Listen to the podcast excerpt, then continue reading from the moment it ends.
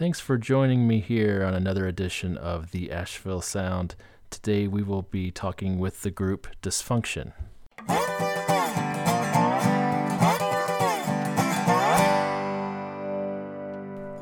All right, we're here with three of the members of the band formerly known as Dysfunktion. We have Allen on the phone from Marshall. What up?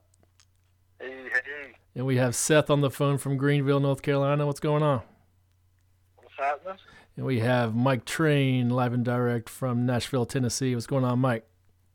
Hello. All right, so these guys were in a band called Dysfunktion. Um, probably, I'd say you guys were a band for roughly five years. Does that sound right? Four years? Um, well, me and Steph, uh, were at it since we were in, I guess, I guess we were 15, 16. Okay, Um, so that's been quite a while. So you guys went to high school together, Yes. right? And that's Correct. Pender, Pender County High School, Pender High. And I, oh, yeah. That's right. So um, this is a show that is mostly about Asheville artists, but uh, to get things started, I want to have my old buddies on um, from this band that was active in the early 2000s, um, uh, mostly around the Wilmington area, uh, and um, I, I didn't think they would mind being my guinea pigs, so I appreciate them being on. So uh, this was a band that was uh, active in in Wilmington um, and pretty much stayed in the Wilmington area, played around the clubs there, and um, I was the drummer in the band for roughly three years. Uh, but there were there was incarnation uh, before I was in the band. Um, so uh, we'll talk about uh, the history of the band here in a minute. But first, I wanted to see how you guys are doing in the current climate. Um, Seth and Allen uh, are parents, and I know parenting uh, in this pandemic is quite a challenge. Allen, how are you dealing with this? Um, so we've, we've tried to really make it a, an opportunity for the kids. Um, they're, they're not going to get a chance to have this many days of just uninterrupted home family time very often. Um, so, you know, we can do our own worrying, but the kids, we've tried to just be like, this is an opportunity, um, learn new skills, do new things, that sort of thing. Um, spend a lot of time in the woods, uh, you know, having a good time with it. Nice. Yeah, there is a silver lining. Obviously, if you use it uh, well, uh, you can. Uh, this is the, maybe, hopefully, the only time in history where we're forced to stay home, and uh, we should make the most of it. Um, and I guess they're doing. We're never forced to stay home with our families again. yeah, and they're doing all their they're doing all their work online. I imagine for school. Uh, yeah, yeah. Okay, is that going okay? Um, yeah, it's, it's uh, you know, it's obviously tricky for them to, to stay committed to doing that.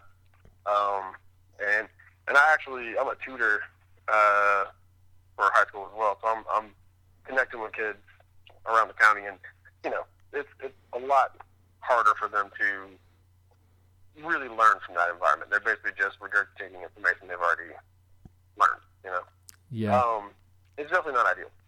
Right, and I'd imagine it's tough for kids to really concentrate uh, in on the computer, you know, without having the teacher there to motivate them and keep them on task. So a lot of No, that's falling down to the parents. Yeah, Stand behind them and yell at them a lot. exactly. they probably have their video game up in another uh, window, right?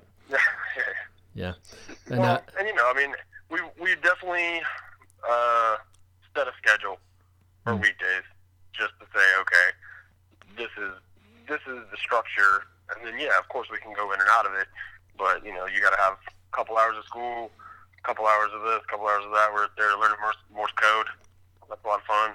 Mhm. Um, yeah, try and keep it structured enough that they will actually do schoolwork. Because otherwise, yeah, you just be like, eh, get that done whenever you want to, it, it won't get done. right, of course, gotta have boundaries.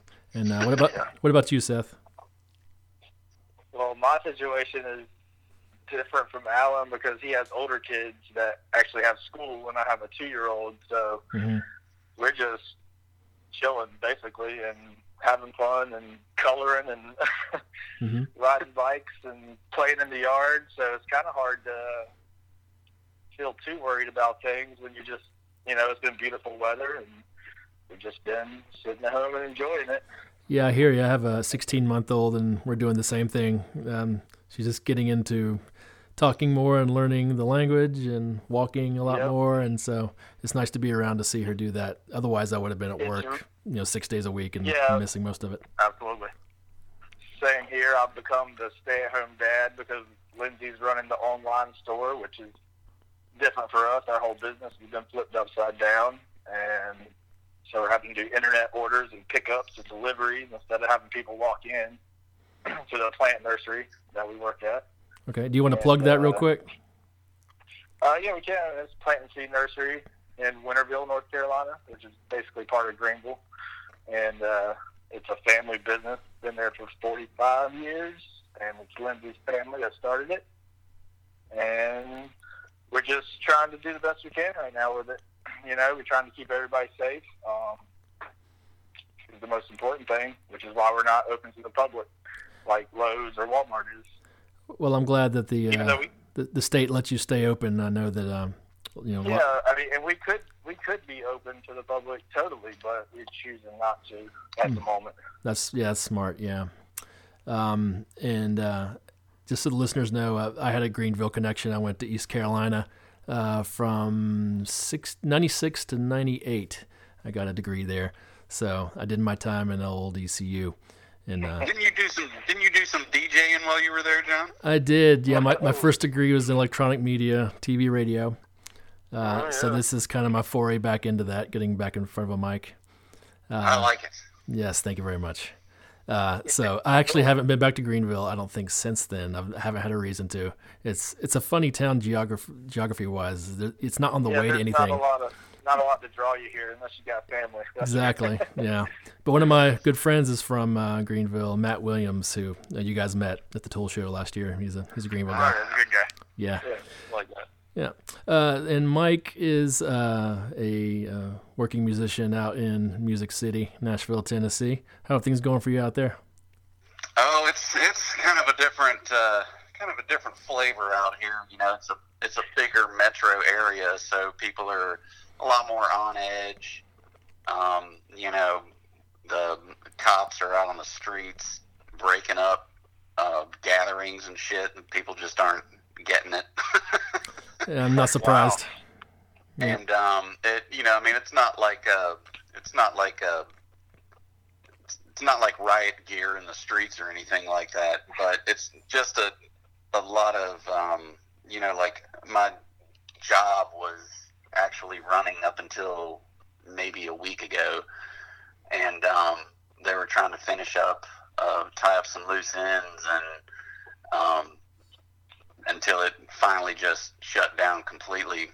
But um, I was like, "What are you doing? Why why are you sending us into these retirement communities?" Mm. you know, and um, so stopped all that. Just been uh, using my time to play as much as I can, writing some new stuff. I got a new doom metal project that's going on right now. Oh snap! What's that called? It's called Dolos. It's D O L O S. Uh huh. What does that mean? and it's it's um Dolos is actually I the the name comes from these giant like 20 ton objects that look like huge jacks that they put on beaches of to deter tsunami waves Oh. and um, the name is derived from like a um, from an ancient Greek god who is the son of Gaia and the son of Ether. Yeah, that's more like it. That's what I thought. So Yeah, there had to be a god. Yeah. There had to be a god. yeah, it's a, it's a Greek god Yeah. um, thing. He is uh, he's known as the father of lies because he tried to create his own human, but he ran out of clay and didn't finish the feat, so he kind of got jacked up like that. Awesome. Um, Well, can't. apparently that's apparently that's that's where lies and trickery. He's named for lies and trickery. So Oh, really? Like yeah, so we uh, you know, I like to lie a lot about a lot of things. Um, thought that was a good fit. Well, I look forward to hearing that project, man. I'm glad you're sticking to your metal roots. Um, Yeah, you got to. I got that mace. I got the dual rectifier, man. I got to crank it up every now and then. yeah, there you go, dog.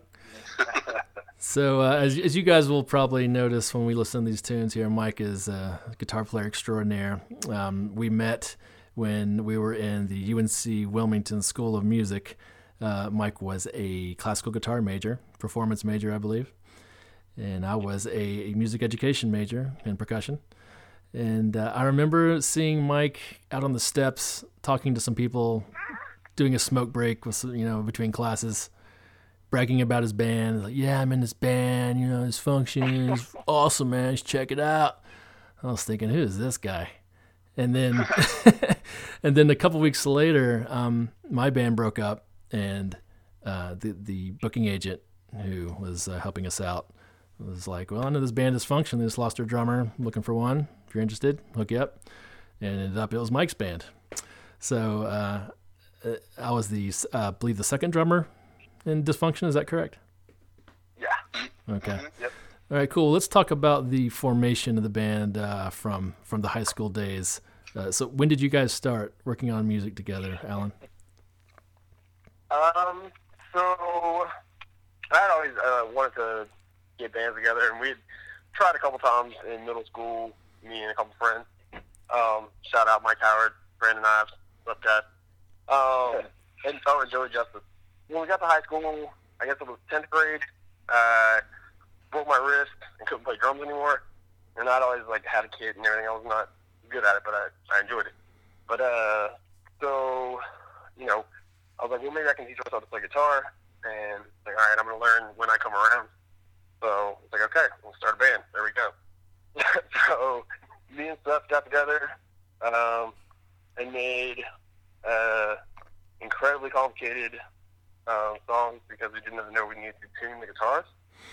So a lot yeah, of so well, Allen re- Allen recruited me when I had never played an instrument before in my life, and uh, we're gonna do this. So I got actually got the bass guitar from Joey Justice because he wasn't playing with Allen anymore in the other band. I bought his rig and guitar from him and started to teach myself how to play without any, you know, there's no YouTube or anything back then, right? We was out the country, so we just basically started plucking so it sounded right, and learned about what a handful of songs that way. Yeah, and then uh, John O'Hara uh, was a guy who had moved here from New York, and I knew he could play drums because on the bus going to soccer games, he did the bass pedal foot and the hi hat foot just drumming on his legs. I was like, "There's no way this dude can't play drums. So we hit him up, and he pretty much taught himself to play with uh, Green Day Dookie. So he was right in that pop punk thing we ended up going for. And we did that for quite a while. Had a couple different lead guitar players. Um, played around a lot in Wilmington as youngsters uh, in clubs. They would not let us in just to get in. they let us play. Um, then I was working at Target and spotted a guy with a Jim Morrison necklace, and I also had a Jim Morrison necklace, and was like, "I'm intrigued. What's up?" uh, that was that was my train, and uh, got to know him, and he was like, "Oh yeah, you know, I'll come try out or whatever," and just destroyed us. Like, you know, came and just like laid down Crazy Train by himself and did like the solo and everything. It's like, oh, so what do you guys think? We're like, you were in when you knew how to play Crazy Train. Like, there's no doubt about that. Um, but yeah, uh, so that's stuff. Stuff. Stuff you want to pick it up? Oh, I think you covered it up to the point of train there. Uh, one note was one funny thing was is when we did learn to play those first few songs with John, the first drummer, which is confusing because we had a lot of Johns in the band. Um, we did not tune my bass guitar ever we just found the notes, the notes that matched the other notes that Allen was playing. And then we got a guitar player, and he came in and tuned my guitar, and I could not play the songs anymore. so I had to relearn all the songs with the proper tuning. So that was kind of funny in the beginning. Yeah, we, were, we, were, we were kind of frustrated with him. Like, man, what did you do? yeah, so those are good old days. So yeah, we played. uh played around Wilmington a lot, and we played, you know, up to I guess like what 100 miles away, or like Fayetteville or somewhere like that. Um, and then our old drummer really wanted to play guitar really bad, and so um, he started doing his own side projects and stuff, and kind of drifted on. Um, and then Mike Train showed up with John Lauder, and the whole world changed from there. Um, gonna, since you're involved in that part of the story, you want to jump back in? Oh, sure. So before I came in, you had been playing shows, what, for about a year with the form, former drummer? No, no, no. Um, I would say four years, five Well, years. Like, Oh, really? we were kids. I think he means with with Mike Train. Oh, with Yeah, Mike Train, I would, I would, Yeah, I would say fair. probably about a year because I know that I met Allen in '99, Mhm. working, and then I think John was in the band. John Lauderer was in the band like 2000. Yeah, it was shortly 2000. that. Yeah, shortly. It's probably around 2001. I think that's when I started music school. So it was around there, I want to say. That sounds right to me. Yeah. Yeah, yeah. Okay. So we, we were practicing in Allen's mom's house garage. Is that was that right, Allen? Yeah. Okay. Yeah, Yeah. yes, indeed. So it's just this house out in the middle of farmland, surrounded by soybeans or corn or whatever the, whatever the hell is out there, near the prison. So this is outside of Burgaw, Pender County, uh, Mhm. and so there was no one around, so we could make as much noise as we wanted to, which was awesome. Which Uh, we did. Yeah, we did. We did. So, so the band consisted of uh, us and um, Trevor on, on keys. And Trevor is absent uh, because he's probably on a shrimp boat somewhere. I guess. Uh, is is he I believe so. is he still scallop. is he still scalloping? Yeah, as far as I know. Okay. Yeah, I, I haven't heard much about him in a while. What's uh is is he just like up in Alaska or something, or where, where is where is he centered out of? Well, he stayed in Wilmington, but he scalloped out of uh, like the northeast coast, Okay. somewhere up that way. Okay, like Maine around there. Uh, yeah, I think it's a little. I don't think it's quite that far, but Okay. yeah, somewhere in in those cold areas up there. Interesting. And he's married with kids as well, right? Yes, he is. He has three kids. Which actually, he he, he was home uh, trying to homeschool them, but I don't know. You know, he comes and goes. I don't know if he's going back on the boat or not. Yeah. Interesting. Okay, but you stay up with them, Seth? A little bit, yeah. We try to. All right, cool.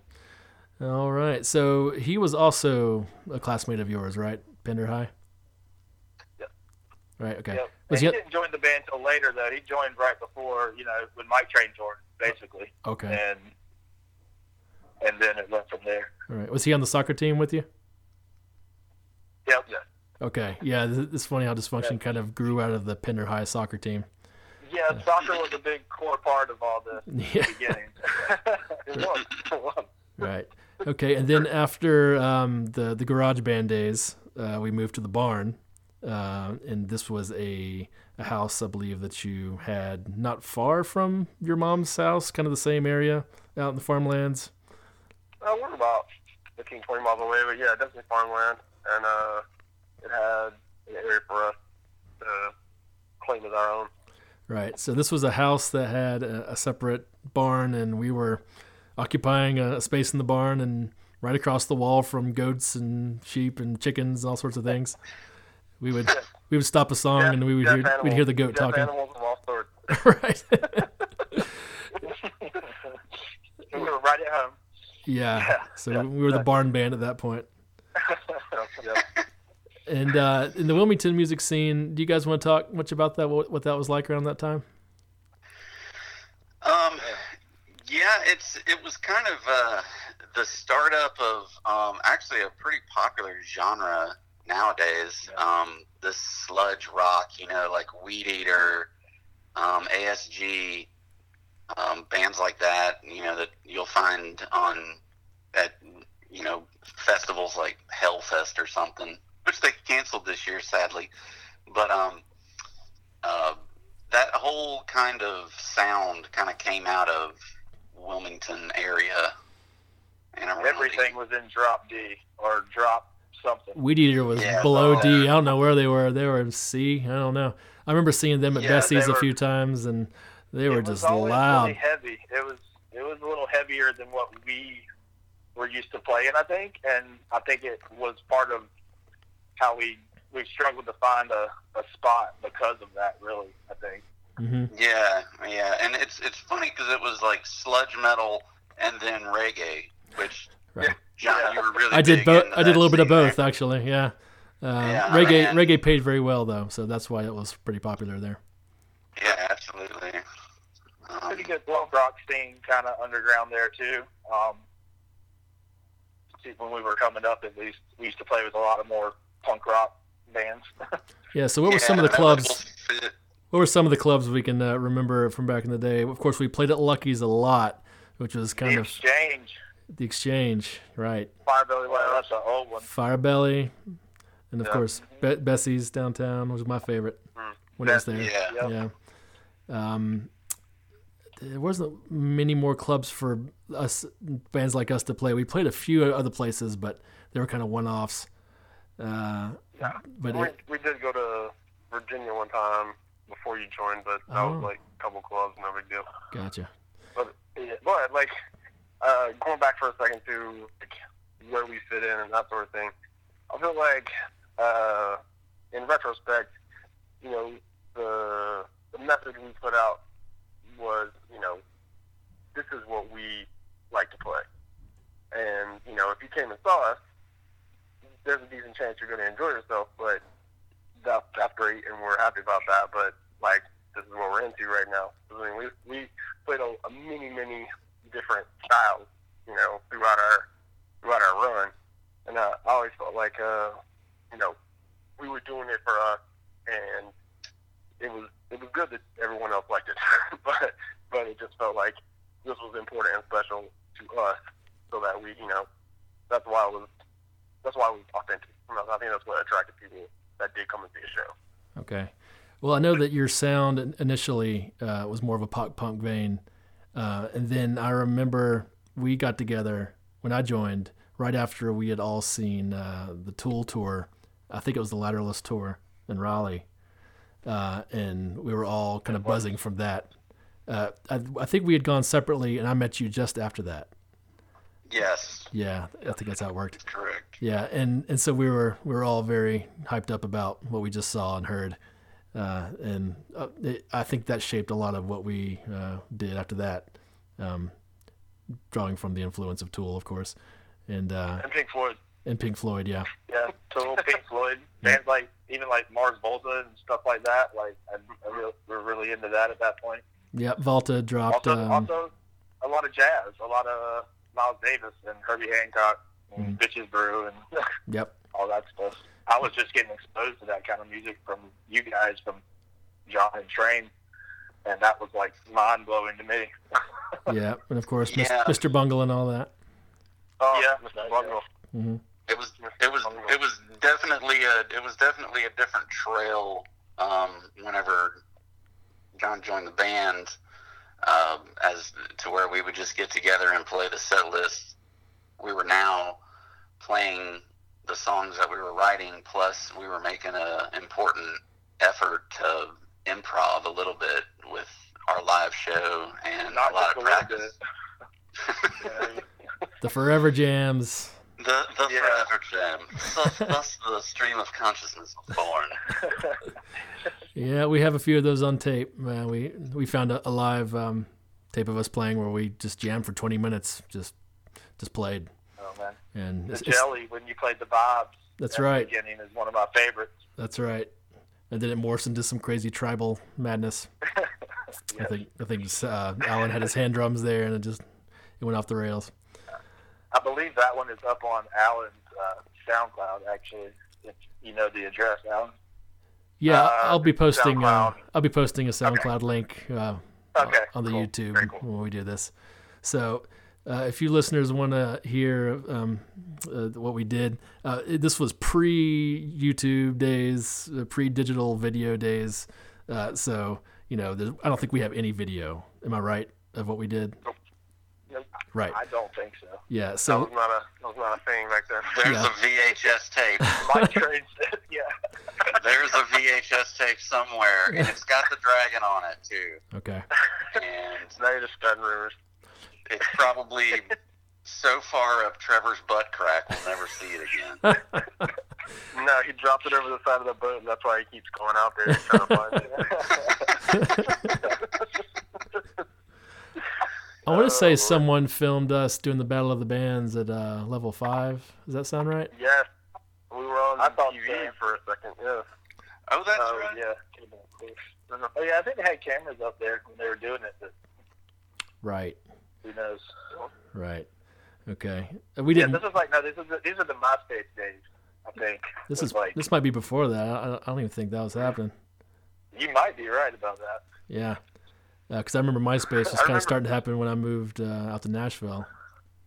Maybe it was a bit before I that. remember. Uh, I remember the the girl you were dating at the time, John, said that uh, the band was like a like open-ended, unfinished art project, and I think I think it was like meant pejorative, but I kind of took it as like, yeah, that is what it is. Awesome. Exactly what we're doing. Well, I think she she meant unfinished as a dig, but uh, Oh, I know. I was, I was, you know, I, I think she did, but, but I, I was like, oh, well, You nailed it. jokes on you. I like that. yeah. So uh, in the Wilmington music scene at the time, uh, yeah, it was either loud, sludgy metal or you know One guy with an acoustic guitar. re- reggae funk, at the right? right, Yeah. Or Jimmy Buffett cover band, or you know. Yeah, there you go. Yeah. Uh, so, we were in there somewhere in the middle. Uh, I remember we had a kind of a hard time finding a following besides our friends, which is kind of a common story with a lot of bands. Um, but uh, it, I just assumed it was because our music is just kind of challenging and our songs were long, so you had to have a bit of a uh, attention span to get through it. And we did not play many covers. No, we no, we didn't really at all. And when we did, we tended to be like, what would it sound like if we did this song? Yeah. Yeah, I remember we would try to do covers and we would play one maybe at a show and then decided it didn't work and we never do it again. Uh, that was kind of the, that was the pattern. Or, or your singer would get really, really whiny about having to sing it. Like, uh, possible. Immigrant song, man. that was just mean. that was just. All y'all got to do awesome stuff, and I got to go. So like so Allen had this effects pedal that just ended up taking over the entire mix every time we played. I'm not sure how. What effects pedal was that, Alan? The Digitech what? What is that thing? Digitech, I think it was a V100 maybe or something like this. It's, it's a yeah, high dollar piece of equipment at the time. um, no, there seems to be like I don't know. I always felt like uh, I was most comfortable sort of competing with you guys through the mix. But there was a lot of emphasis even before you joined the band. I'm just like, man, we just can't hear you. We can't hear you. We can't hear what you're saying. Can't understand what you're saying. So you're like, people would turn me up quite a bit, and then eventually, you know, I mean, I got that pedal. It was really fun to make a lot of noise. So that. I guess part of the problem was if you were to change a setting on the pedal, the volume level wasn't the same between settings, and the lazy sound man would just not even bother to change the level. You know, if you change the setting, so you know if it just got suddenly loud, then that's how it's going to be. Yeah. That's what. Well, that's sometimes it just felt like, uh, you know, like it's fine that that's how they felt like it should sound, but I was perfectly happy just being like a, a even competing voice. You know, hmm 'Cause I never, I'm not so much of a like singer singer. I'm more of a just a vocalist. Like I'm up here expressing thoughts. Uh, you know. Yeah, you were really good at uh, creating space. I remember you would, you know, you did go Yeah. long spans of just there would be no singing, and all of a sudden you're there, uh, which uh, I always appreciated that you weren't the kind of singer who needed attention all the time, which a lot of a lot of frontmen need. Uh, so that was that was kind of nice. Yeah, I mean, when I when I was trying to write lyrics, like you know, I'm I'm definitely my own worst critic or whatever, and like eh, I would I would write something, refine it down, take out stuff. Okay, that sounds all right. Nope, still too bulky, still too much, and just once I've said what there is to say, that's the same as Mike Train doing a solo, or you know, like or you doing, you know, just once you once you've said what you have to say, you need to let everyone else say what they have to say. yeah, and that's a very mature and attitude to have at such a young age. So that's what I liked about the way you sing is you sang you had like you said you had things to say, but you also treated your part as a as an instrument as a part of the band, not just something over top of it. Yeah, And yeah. and made I mean, blend. It's not. I mean, I think we, I think we, uh, like, kind of saw a glimpse of that when we were younger. Um, there was a time like a production company came to like see us, and they were to sign us and this kind of stuff, and and like we saw they were kind of like already starting to be like, oh, smile at the audience and you come out front. Uh, well, yeah, that's, that's just not what we were doing or whatever. So yeah. Okay. Now, are there any uh, particular performing uh, memories that you guys have of it, uh, a particular show that stuck out in your mind from those years ago? Um, you know, uh, I, I feel like I could probably pull you out a, a little nugget from every single one because it, it always felt really special, like in that group of people. Like there was a lot of powerful energy amongst us. But uh, more than a a show, there's you know, uh, during Inconspicuum, um, whenever we get towards the end and Mike Train's just doing that like hard charging guitar part, like I don't think I ever did not just like stand there just like smile really huge because it was just it was beautiful. yeah, Inconspicuum is a is a great tune, and um, it, th- there'll be a link to it uh, on this page if you want to listen to it. Um, okay, so let's, there's three songs that we're going to touch on. Um, of course, we wrote many songs, but uh, there's there's three in particular we're just going to focus on and, and talk about a little bit. Um, we'll start with um, "Step to It," which I believe was probably one of the earlier songs that you guys had written. Is that right? Okay, and uh, Very do, you, do you remember the what the beginnings of that song were like? Who was the main songwriter there? I believe it was Uh, the Mike Train guitar riff. Yeah. Yes. Yeah, the the riff. It was one of the one of the few ones that we wrote whenever I was in the group. And we did a couple, but that was the one that had the five eight or no, it was it was yeah, it was five eight, I think. It was an odd meter beginning, and then the rest of the song goes to even meter, and then comes back to an odd meter in the end. And well, thought that was really cool. Was that your first was foray? The, the, the first time I had ever played anything in a odd time signature, Yeah, doing it, finger quotes that you can't see yeah, because I don't really still understand that. I just played the started to play there. yeah. That song was that part was in seven. Uh, and Mike, was that the first time you'd written something in an odd meter? I think so. I, I, I really think so. It was a lot of like trying to write songs that sounded like Guns N' Roses or Led Zeppelin before that, and then I think that just kind of I don't know where how it kind of bubbled up, but Yeah, that song doesn't Um, sound like any of those bands. Uh, it has more of a Mars Volta feel, but this may have been before you even heard Mars Volta. At the drive-in Oh. at that point in time, There you go. I would say if I if I was correct. Yeah, that makes sense. yeah, you would be. Mm-hmm. Gotcha. Was awesome. So that's probably our, our more punky song out of uh, all the tunes that we had. Uh, kind of a fast, uh, punky feel for the most part. Um, and uh, Allen, can you give us any insight onto your lyrics? Um, so the lyrics are about a mill worker strike in North Carolina um, in the early 1900s. Um, they, you know, they, they struck for better wages and better conditions and that sort of thing. And then uh, they brought in scabs, but the scabs weren't even to work. The scabs were just to attack them. And uh, I just thought that was like a powerful thing to have happened. Um, and, and I was, I guess I was 17 or 18 when I learned about it. So I mean, it was like kind of blew me away. I was like, oh, crazy. Um, so the the first part, step two of part one, is basically about that uh, event and sort of my take on that. Um, and then step two of part two kind of traveled further down that line of thought to um, at the time George Bush administration and that sort of thing, sort of using uh, using kids to go and fight wars, um, and you know that sort of thing. but uh, yeah, that was that's the the thrust of it. I won't I won't go on and on. Interesting. Yeah, I'd, I'd forgotten about the mill worker story. Um, so this song is in two parts, two movements, if you will. Uh, the second movement, that's the the slow bluesy part, right? Mhm. Right. Well, Yeah, it's got a slower Yeah. intro. Yeah. And that yeah. the the interesting thing about part two is that we crafted that all together. The Together, four yep. of us. That was the first thing we ever did together, I think, because we had had the part one, and it kind of came out of jamming um, after the song was done.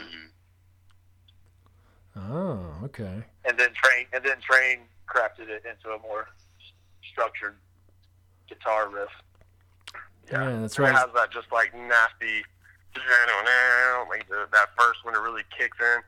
Uh, yeah, that that'll make you sit up and take notice. Yeah, so that's kind of a Which is why I slow burn build. It starts slow and Yeah. bluesy, and Mike's laying it down, and then as he starts to ramp it up, the the tempo starts to come up to the original tempo, and then we're we're back into it for the outro. And then uh, Allen And and his uh, monstrous yeah. There- I think we have a, we have a live uh, recording of when we get to that live part, and you, you say those Uh. yes, and it, it blows out the PA. It's just it just completely Yeah. destroys everything. I really That's like what to yell along with that whenever that happens. also, that song. You're that was the talking most about politi- political song we ever did too, and it kind of became it, it grew and grew because like as whatever was going on in the world was happening, like Allen would insert more current events into that song, and it kind of just grew and grew into this its own thing. Oh, That one had that one had a mind of its own. It was it was it was good. It was uh, it was definitely one that you know you could look where we started and where we ended up and like okay, like I think you were right to call them movements earlier. Mhm. like- You know, we Yep. really yeah put a lot into it. well, a lot it of our was tunes end up being like that. it was definitely a divergence from writing songs about girls. Yes, yes, yeah, yes. Yeah, like it was that first girls. kind of. Even girls as beautiful as Christina Ricci. you know, like uh, all the all the songs you write whenever you're a teenager about breaking up with somebody or somebody broke up with you. This one was like a little more mature content. Yeah, that's very true. I like that. It was our first really adult take on perspective on the world, more than just looking through your own relationships. Right. And that's one that's one thing is, is pretty cool that we've had the chance to record at so many different points in our lives. You know, me and uh, Seth and John, the first drummer, you know, we recorded, we recorded like 20 songs when we were 17 years old. So like you can look back and listen to yourself write these goofy love songs and stuff like that, and then you know we have two or three albums across to go. Okay, well, we came from here to here. It's, it's, it's been it's been uh, I don't know. It's it's definitely a journey. I hear you. Well, most bands are. You, that's that's probably all we can say about Step to It. So let's give it a little bit of a listen. This is Step to It by Dysfunktion.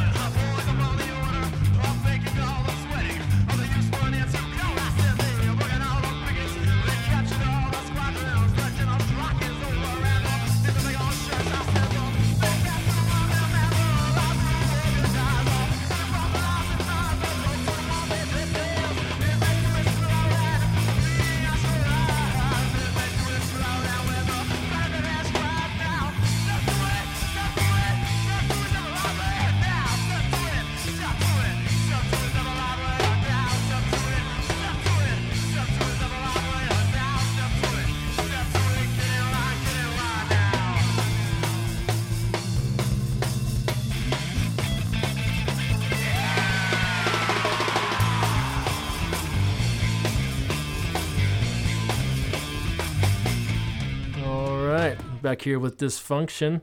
Uh, next tune we want to highlight is the song uh, The Dragon. Uh, so this is another tune that can be split into um, some movements, it feels like. Uh, the running time is, is rather long, like a lot of Dysfunktion songs. I think it ran somewhere in the eight minute mark. Um, I believe it was nine. was nine it, was it nine? Depends on which recording it was. And uh, and Mike, Mike, was this your creation for the most part? Um, I believe so. Most of the the the music, the the part that we've got like a different version on the Twilight Sessions. It's called the Dragon, and then there's another version that was edited called the Dragon Egg. Um, but all of the most of the music, yeah, Yeah, the, mel- the the theme of the whole song, the melody, all the, the main parts of the whole song was Mike Train. He, he he had it all. He brought it to us home. Oh, really? Yeah, it's already yeah. it's already finished. pretty pretty much. I mean, the Yeah. the the first part, the the part with the bow, was expanded whenever we were all playing it together. But pretty much the middle part and then the the last uh, three three part, you know, the the swing beat part. hmm Uh, yeah, I guess I was wrong. So maybe the intro wasn't. You didn't have. I don't know if you had an intro set with the organ. Actually, I think we all came up with that together. We did, we did, yeah. That was more Yeah. expanded because we started playing it with John O'Hara, and we didn't I was about to say. I think do the bow part with him. I, I really think that uh, that was a moment where John O'Hara knew he, that we were headed in a different direction. Like I would, I would agree. Mike, Mike, did you have the title "The Dragon" already? Yeah, well, um, that sort of Ooh, bubbled up out of um, some very experimental times. Aha.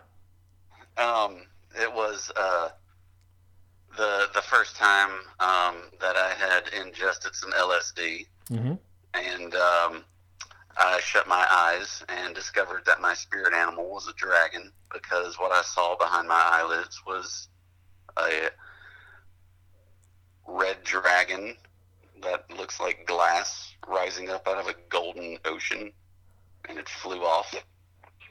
And it was at that point that I knew that that song was going to be called "The Dragon." Very nice. All right. I. I don't think I knew that story. That's good. Beautiful. And that's what shaped the intro, really. I mean, the whole intro is more of a visual, supposed to, in my mind, is like a visual landscape of you discovering the dragon.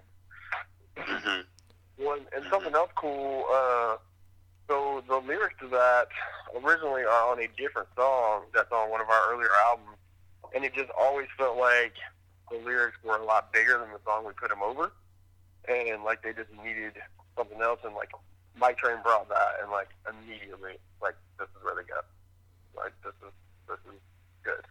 Yeah, they were so that that the the poetry that Allen put over that was really fitting for the feel of the song and where we were headed at that time in our lives, uh, socially and as a band. Um, it just was just the right timing for it.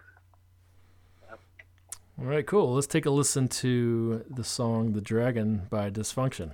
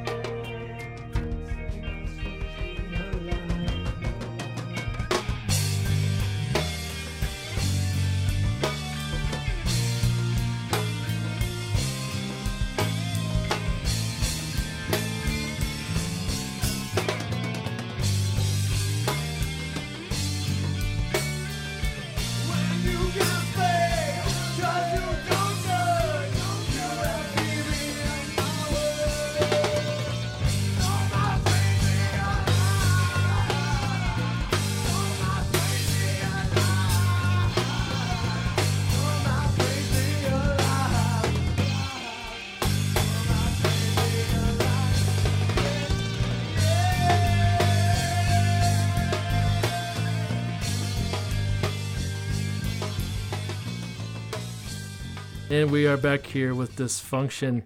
Uh, the last song we're going to uh, highlight here is The Waves. Or is it The Waves or Waves? The Waves. The Waves, okay. And this is another uh, Mike Train composition, I believe, uh, musically. Uh, so, Mike, what was your Yeah. inspiration here? Yeah, so this one I actually started to to, to dive into a lot of odd times and um, trying to paint a picture musically.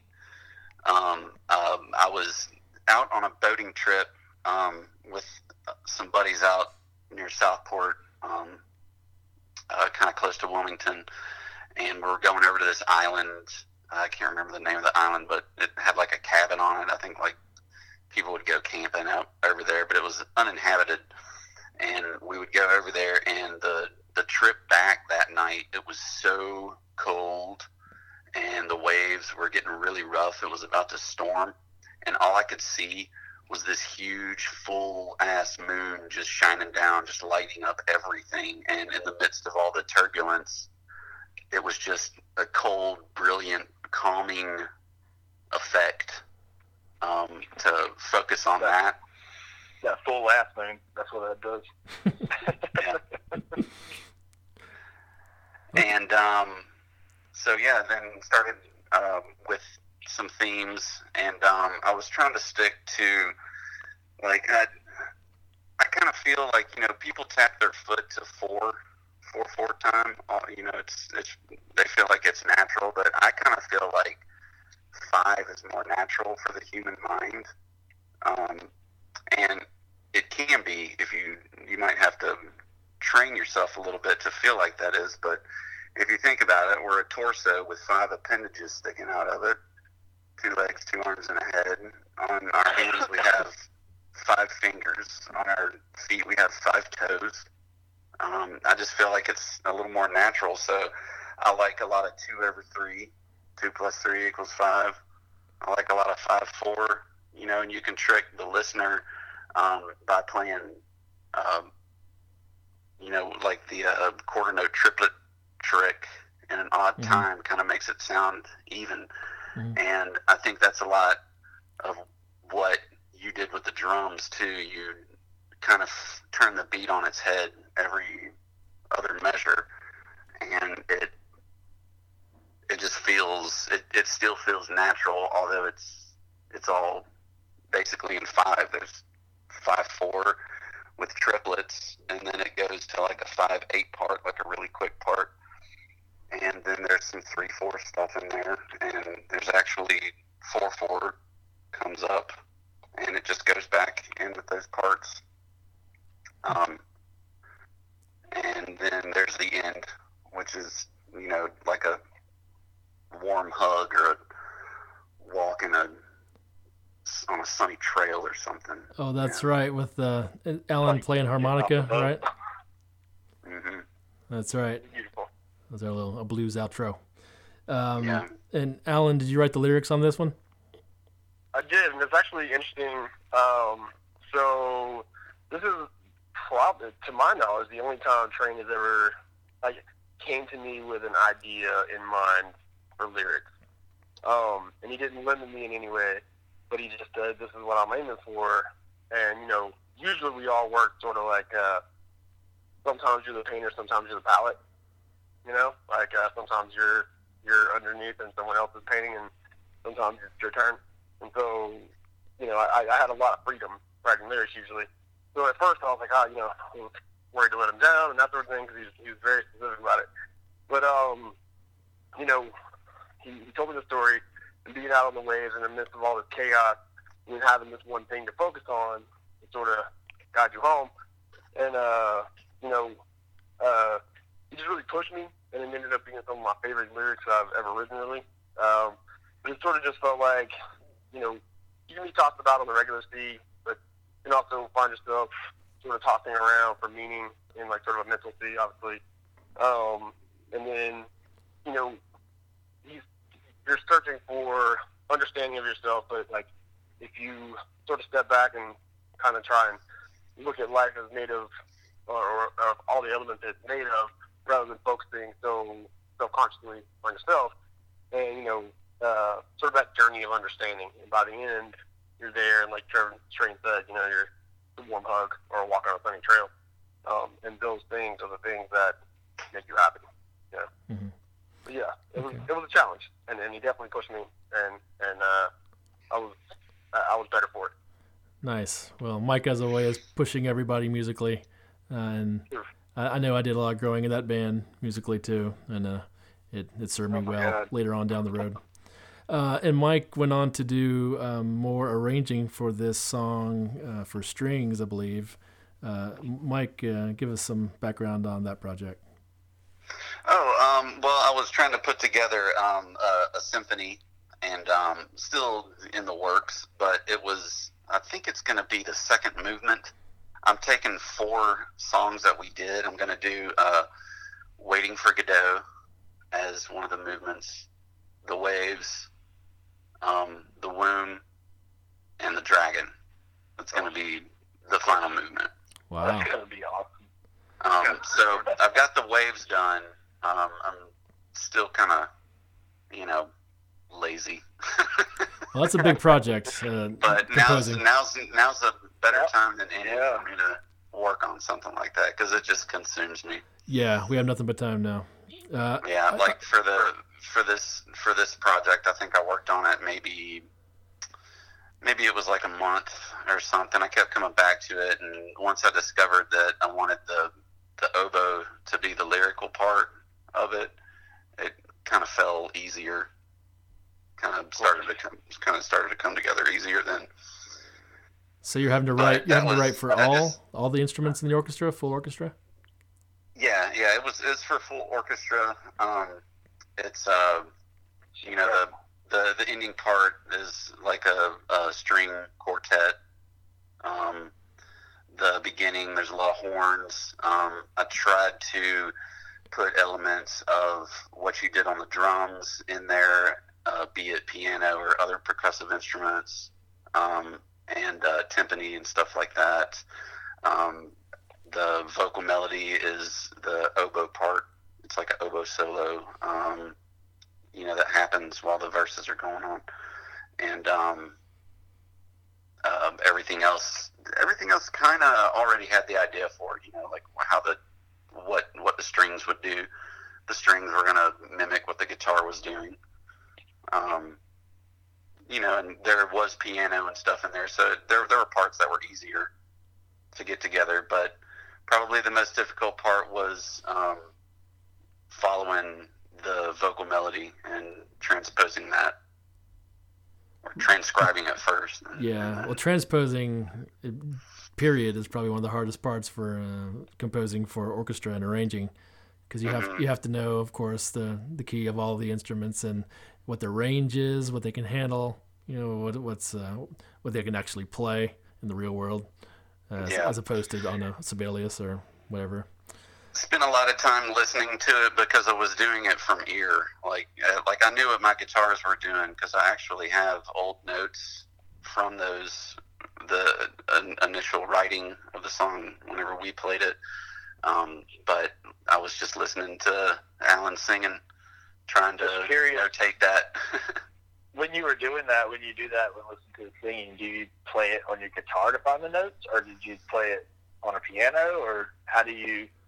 I think I was using my guitar because I was just sitting there listening to it, uh, running it back. So once I had a line and it, you know, followed a pattern as as well, like most melodies do. You know, once I got one, Right.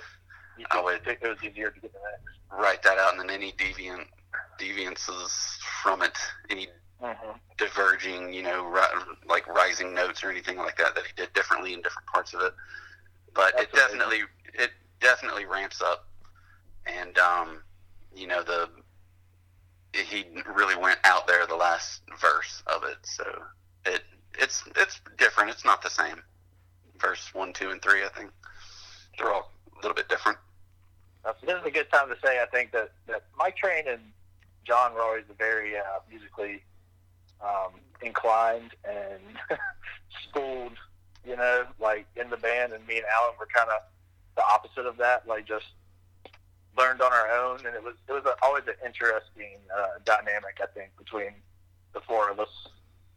It's interesting. That's that's good that you say that, and it's interesting because um, one of my favorite points to make whenever I'm having a conversation about this with somebody is that um, any kind of skill that um, I might have practiced or any kind of discipline, like trying to learn something, I see it more as a tool for making art, not so much I know how to do this, so I can do it. Right.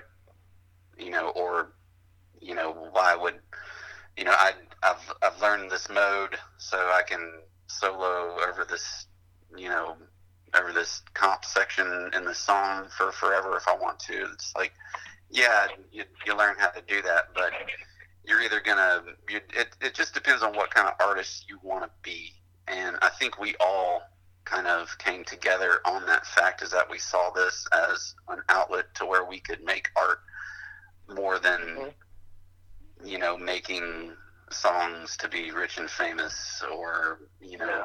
perfect songs to go on the radio we were, we were definitely making exactly. art so. it, it goes back to what Allen was saying and how we made music for ourselves yeah more yeah. for ourselves than for anyone else really Which, well, I mean, I mean that's sort of totally self-indulgent.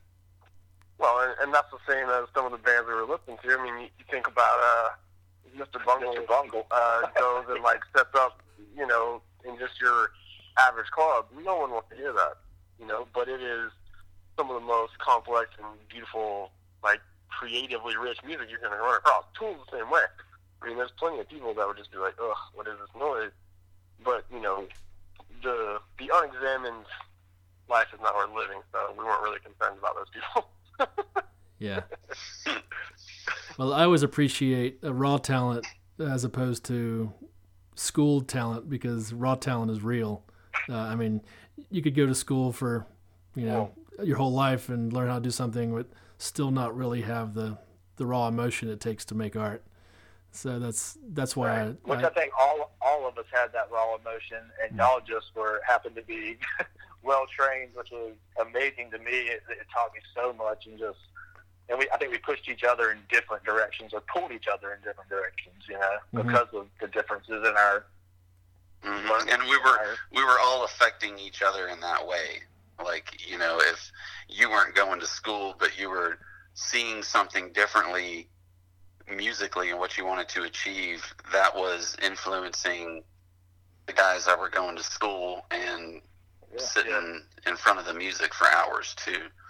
Yeah, me and Seth's school was uh, driving around his Camry, just like you know, dissect, dissecting songs down to like DNA level, like just pulling them apart mm-hmm. and just you know learning every twist and turn and intricacy of it, and like you know. Uh, when you care about something that much, you know, it, it, it's gonna it's gonna show, and whether that be talent or whether that just be your dedication to expressing yourself. Like, you know, we all had it. Mm-hmm. Yeah, it was a it was a great band for the time, and uh, I'm I'm really fortunate to have been in it with you, and I appreciate you taking the time here to uh, to be with us. Um, but that being said, we've talked about waves, uh, so let's take a listen to Waves by Dysfunktion.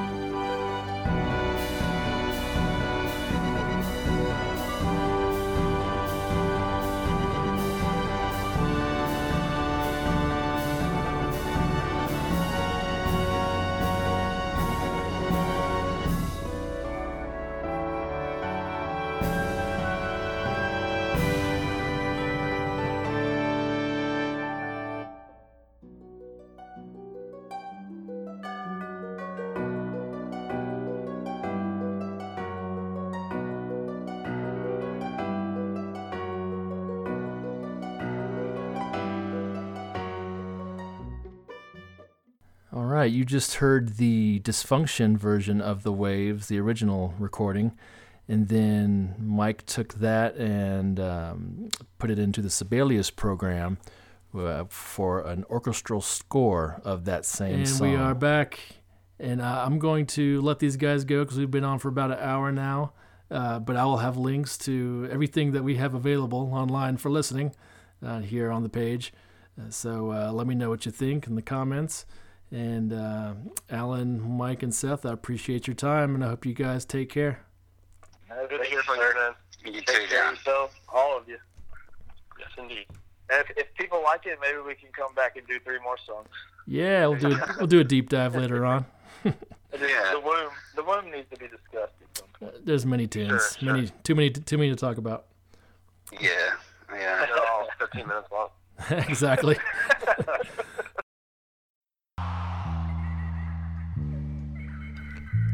And that does it for another edition of the Asheville Sound. Thank you for joining us, and until next time, y'all take care now.